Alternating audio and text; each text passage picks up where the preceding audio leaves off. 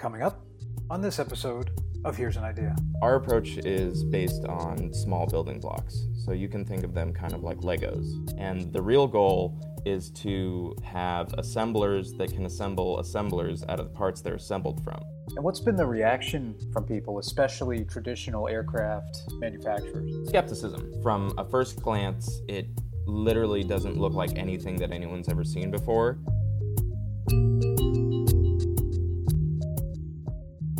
Hello and welcome to Here's an Idea. I'm Billy Hurley here at Tech Briefs, and for the next few episodes, I'll be talking with researchers and engineers who are behind the latest innovations in space and aerospace technology. Today on the show, we have Ben Jenett, a PhD student at MIT and a former space research fellow at NASA. Ben is working with NASA to develop a new kind of airplane wing called MadCat that's flexible and changes mid flight. He's also working on tiny inchworm robots to do all the building for it.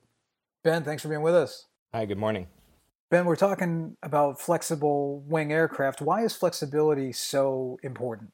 The typical analogy or the typical story is you have different flight conditions. So you have takeoff, cruise, and landing. And in each of those, you have different angles of attack uh, for maneuvering. You, you have different conditions that your, your wing is encountering. But because of the economics of traditional aircraft manufacturing, pretty much every aircraft wing and body shape is the same, uh, and that's just pure economics. But that means they're suboptimal. So, as over the, the duration of a flight, uh, not only are you encountering different flight conditions, but you're actually burning through fuel, so your mass is changing. So, small shape changes in the wing can actually result in large efficiency gains. This is, of course, sacrificed for practicality of building the same thing, the same shape uh, for all aircrafts. But if you can have an aircraft that can actively change its shape, then you can optimize its performance over a mission duration. How did this idea for MadCat come about? We were working with a, a composite manufacturer who wanted to um, research better ways to glue composite parts together. But the approach that we took was to, rather than focus on a single joint, we decided to put joints everywhere. And by that, I mean we decided to decompose a monolithic composite structure into mass produced smaller elements. The trick with that is if you engineer it properly, when you join these things together, it effectively behaves as a continuous material. Can you help us kind of visualize this futuristic aircraft? What does it look like? From afar, it looks like uh, a single material. Um, and that's actually the interesting part about it. When you have a sufficient number of these parts, as a whole, it behaves as a single material. Uh, when you get up close, the building block unit is an octahedra. Um, so that's two tetrahedra stacked face to face, and it's empty inside, so it's just the edges. And these edges are essentially beams.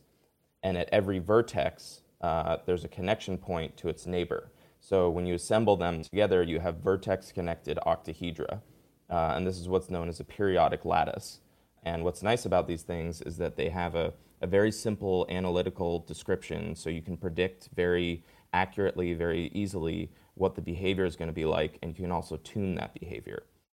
So, is the idea that when you tune it, it becomes more flexible? Yeah, so maybe it's easiest to start with the uh, precursor to this very large wing. And when I say large, it's four and a half meters in span. A smaller version, which was a meter in span, um, looked at sort of a simpler construction method to make a anisotropic lattice structure that was stiff in bending but compliant in torsion. And what that allowed us to do was to actively deform the wing with a torque tube going down the middle, and that would apply a tip twist. And in a traditional aircraft wing, you have control flaps, and those are controlled by very heavy uh, hydraulic uh, mechanisms. With our structure, you have a single degree of freedom, but because you have this continuous deformable structure, uh, the entire wing deforms in, in what's known as morphing. So, this is a shape morphing structure and it's kind of like the wing of a bird, where you have no breaks in geometry, and obviously that results in undesirable drag. Um, but you have a, a, high degree of control over the shape authority with a single degree of freedom for continuous shape deformation. So, as I mentioned with the, the traditional manufacturing approaches, you have a single tool, and that tool makes a single geometry. For us, you can technically make any geometry that you want to. You can have the wing be shorter, you can have the wing be longer, you can have a thicker chord, a thinner chord. You can essentially come up with whatever geometry you want to and build it using these building blocks. And that's a really different way to approach building aircraft. What activates the changes in the wing? In the large scale wing that we recently built, we actually did two types of um, shape change. One was active and one was passive. The active version used uh, a torque tube again, and that is a fairly efficient uh, system using um, a high torque servo sort of in the fuselage and then applying a twist to the to the wingtip. What we also did is passive shape change. And in order to do that, again, we leveraged the, the heterogeneous approach where we had two different materials for the same building block geometry. One was a glass fiber reinforced plastic, and one was just a regular plastic. And those have about an order of magnitude difference in stiffness. So, what that means is you're making sort of a checkerboard pattern on the inside of the structure. And what that gives it, again, is these anisotropic properties that combined with simulation and FEA, we determined the ways for the shape to change passively in response to aerodynamic load. So that means you're not expending energy to do actuation, but throughout the course of your um, flight simulation or even for the wind tunnel testing for us, uh, you're showing the, the wing respond passively and go from a suboptimal configuration to a more optimal configuration. What are some of the drawbacks of traditional manufacturing methods, and how does your approach improve upon those traditional methods? Um, traditional aircraft wings are built uh, with monolithic materials, uh, obviously in segments, but you're using aluminum or composite. Uh, and the most high performance materials, which are composites, can be susceptible to errors in their manufacturing techniques. And they also rely on a fair amount of infrastructure. So you have a machine that's bigger than the part that it's laying up composite for. You have tooling that's that's the size of the part. You have an autoclave that's bigger than the part, and then you have an airplane that's bigger than the part to transport the part for final assembly.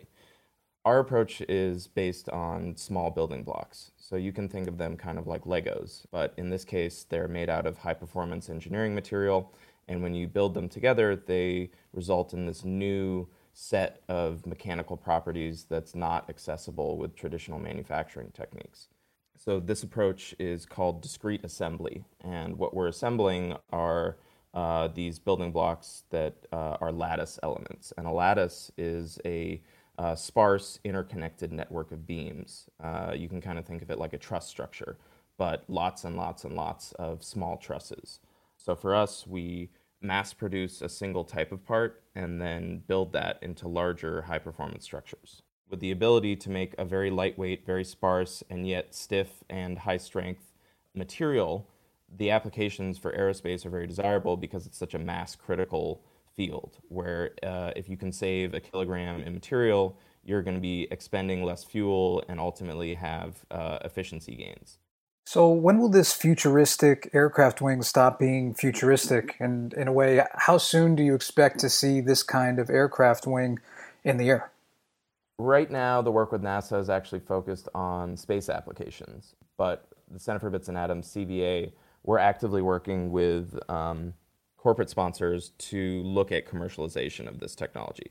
So, we're working with Airbus on doing a rapidly assembled drone system and you know the drone scale is is approximately three meters, but this is actually very appropriate in terms of scale for personal aircraft. So at some point in the future, we expect personal aircraft transportation to become sort of ubiquitous. But the question is, how do you build high performance, low cost uh, aerostructures? So we think this is uh, one of those ways.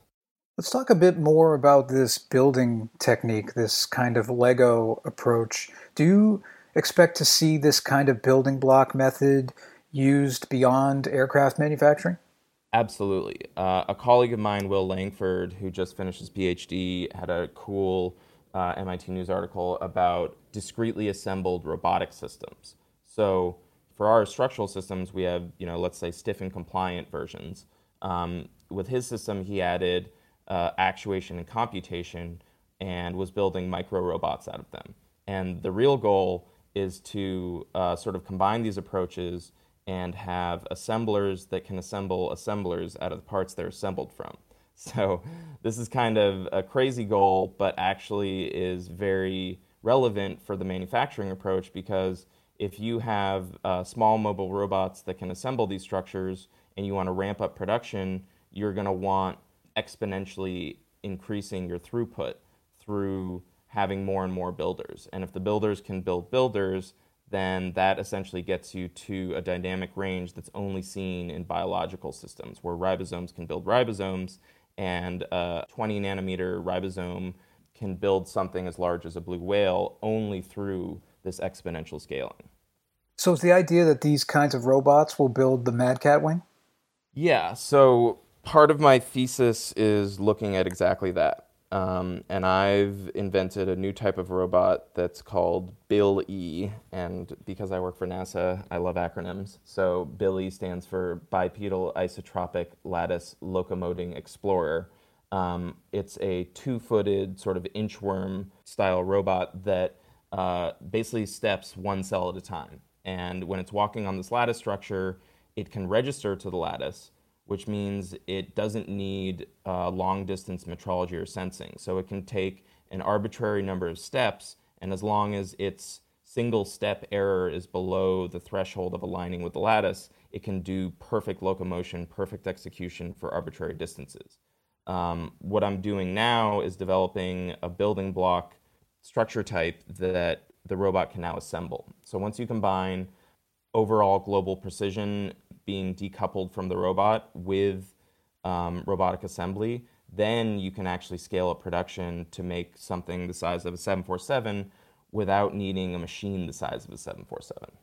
You mentioned these robots briefly. Can you again kind of help us visualize these robots? What do they look like? It's a two footed robot with nothing but a pair of legs. Um, and all it does is take an inchworm style step from one cell to the next um, of course, its scale is relative to the building block scale. So for about a three inch building block, the robot is about six inches long, let's say, because it needs to be able to step from one cell to the next. They're very simple. Um, they start with you know 3D printed parts for prototyping, and then more high fidelity materials built out of aluminum and some composite parts. But it's a very simple robot to build, and then simple programming because it doesn't need to execute these very complex motions it literally only needs to take one step to the next cell. And by doing that successfully, again, it can take an arbitrary number of steps, and we're able to have a high degree of confidence in its ability to execute that. So you're obviously keeping busy. What is a typical day for you? And is there a typical day for you? I'm finishing my thesis, and my thesis focuses on the material systems, the robots that assemble them, and then the applications. Um, so from the material system side, I'm doing CAD and FEA of parts to then get sent out to be injection molded, to get hundreds and hundreds and thousands of them to come back to the lab where I'll then assemble them, put them on a mechanical testing machine to characterize them, and then use that to tune uh, a global model of, of this digital material system. At the same time, I'm building robots sort of from scratch. Um, and these, uh, again, are not meant to be uh, complex, sophisticated robots that you see in industrial applications, but they're very, very simple. And the idea is that with a few degrees of freedom and a minimum amount of sensing, they can get what they need from the structure to execute their, their sort of mission objectives, which is to do assembly, locomotion, construction. Um, and then on the application side, as I mentioned, we're working with um, corporate sponsors. I, I, mentioned Airbus. We're also working with Toyota to do assembly of uh, car structures. So uh, recently, we built a race car out of these discrete lattice materials, and uh, the team in Japan, uh, sh- we had the parts shipped over there. The team did the assembly, and then they raced it in a super mileage vehicle race. So we're spanning from sort of novel material system design computation, fabrication, robotic assembly, and then real world implementation, which is actually very important for this because it's not staying in the lab. It's not only on the computer, it's rapidly getting out there into the world, and it seems like it's actually getting a decent amount of traction. What are the challenges when you have kind of a brand new take on a traditional technology like aircraft wings? What advice would you give our engineering audience, uh, who are largely folks making new products all the time? Yeah, I mean, I'd say um, aircraft structures are pretty difficult to begin with, um, just because of the high performance that's required of them, and additionally, sort of the risk averse nature of the industry, um, which with good reason, because people are flying on planes, and um, you know, there's there's humans involved. I would say that you know, reducing things to first principle understanding is very important because that allows you to sort of uh, extract the key parameters of what it is you're looking at, whether it's a structural mechanics standpoint or a dynamic standpoint, um, boiling it down to the core principles of what the system is. And that allows you to sort of, uh, I would say, see things from a higher level because you can definitely get lost in the detail of what are you going to make it out of? How much does it cost? Um, how are you going to build it? All these things that spiral out of what is the actual performance and what is that performance tied to?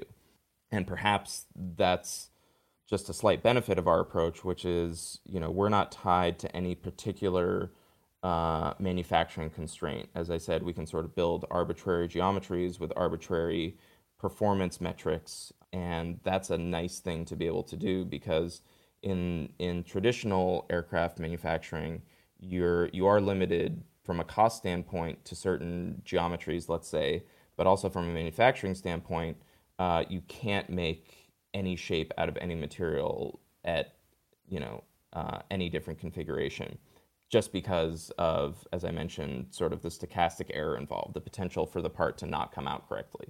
So in for people who don't use this building block approach, I would say that um, sort of thinking about decoupling the requirements of the material of the structure and of the system is a nice thing to do as long as you're able to thread those together back in the end for an actual fabricatable system.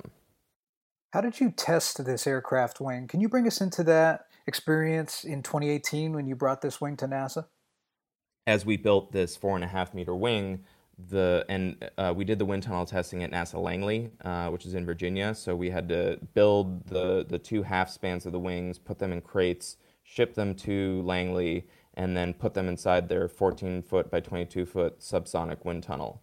Um, they were, I would say, confused slightly by what our structure is because it just doesn't look typical. It it looks sort of like uh, an aerogel, um, meaning like it's it's sort of this um, cloud-like material, um, but when you look very closely at it, it's made up of these small beams that are interconnected. Um, but for them was not a typical aerostructure. So we had to do some rigorous reporting of, um, and which is par for the course of of how does the structure behave, how is it going to fail, what happens if it fails.